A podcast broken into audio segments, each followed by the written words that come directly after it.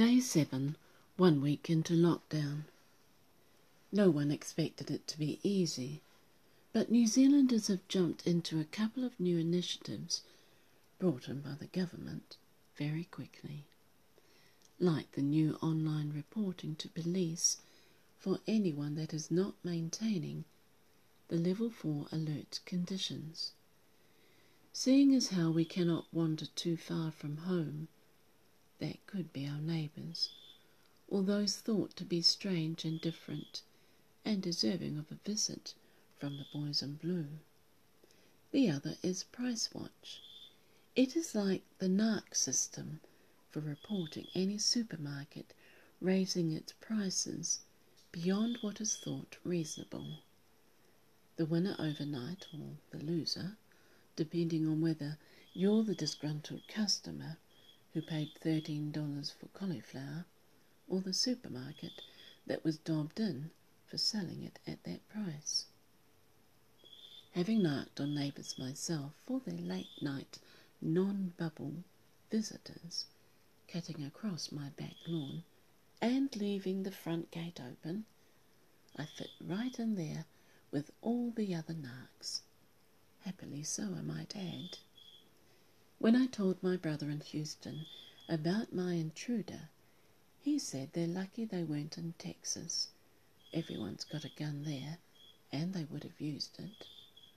Most vehicles I saw had at least three rifles thrown in the back seat or along the back window of their trucks, though they could have been semi automatics with a handgun or two in the glove compartment and boxes of shells under the seat. The thought crossed my mind that a gun could come in handy, though I had no problem firing off a couple of narc forms of complaint to the police online. No trouble at all. Interestingly, Price Watch, which was only set up yesterday, received just under 1,000 complaints by 0900 this morning. What an April Fool's joke that was. Considering supermarkets had a monopoly across the country, they should have done better. With all the alcohol, uh, the shopaholics doing overtime on groceries, it's a good thing the government loosened up on what was considered an essential service. With autumn ushering in cooler temperatures, people might need blankets, heaters, and other appliances replaced. So the government is allowing retailers like the Warehouse, Briscoe's Mitre 10, and a few others to open. Customers cannot go to the business to choose what they want. Everything must be ordered online and delivered to them in a contactless way. There is a list of retailers on the covid19.govt.nz site. With most of the country working from home and kids of all ages doing online schooling as well as university changing to online classes, people will need to replenish stationery and office equipment, including laptops and computers. That will ease some of the excess spending done at the supermarkets and the long queues. The warehouse has bulk buy products like toilet paper and infants' nappies that many mothers would have missed over the past week. Other companies can apply to have their business considered, but all must follow strict hygienic standards with gloves and masks and observe the two metre distancing rule when working together.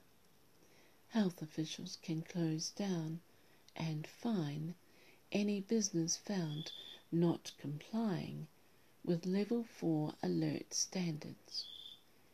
You can almost hear the collective sigh around the country as some semblance of normality returns with the opportunity for a little retail therapy.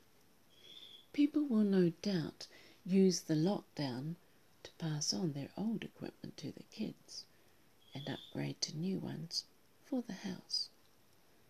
It was disheartening to see that deaths caused by COVID 19 in New York had tripled in the past four days, and forklifts were being used to move bodies onto trucks, with marquees at Central Park being utilised as a makeshift morgue.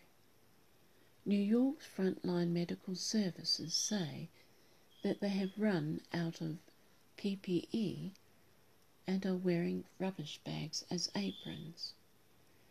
They are struggling to keep COVID 19 patients alive, and reports have emerged that the death rate could reach as high as 100,000 to 240,000. Many say that this would not have happened had social distancing or lockdown been put into practice earlier. New Zealand has 708 cases of infection, with 14 in hospital and 2 in ICU. There were 61 new cases overnight, 82 have recovered, and there have been no new deaths since the one reported earlier this week. Around the world, coronavirus figures have doubled. A 13 year old with no underlying medical condition is the youngest person to have died. The previous youngest person was 21. Their deaths are proof that the youth are not immune.